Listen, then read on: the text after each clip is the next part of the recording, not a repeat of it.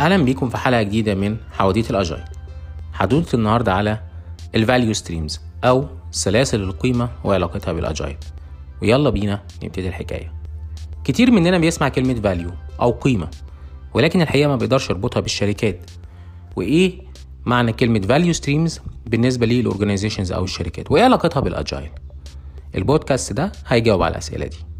في البداية ال value streams هي كل revenue stream الشركة بتحقق منه مكاسب أو أرباح بحيث إنها تحافظ على مكانها في السوق أو تنمو وتكتسب market share أكبر طيب ال value streams ديت بتكون product services أو حتى even projects الشركة بتقدمها للعميل بتاعها لل customer بتاعها علشان زي ما قلنا تكبر أرباحها وتحافظ على وضعها في السوق المشكلة فين؟ كتير قوي من الشركات ما بتعملش organizing around value أو ان هم يخدموا على ان ال value دي بتطلع في اقصر وقت ممكن ال time to market بتاعها يكون أقل. الحاجة التانية ان هي تكون بأعلى جودة عشان العميل يستمر في ان هو يستخدم ال services أو ال product أو حتى even يتعاقد معاهم على projects جديدة. من هنا نشأت فكرة value driven organizations.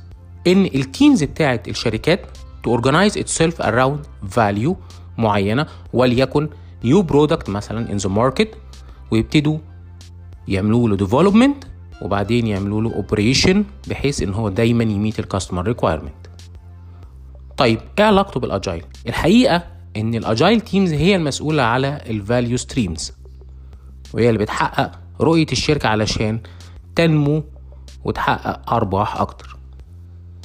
في ال videos اللي جاية هكلمكم أكتر على ال incremental delivery وال value streams وعلاقتهم ببعض.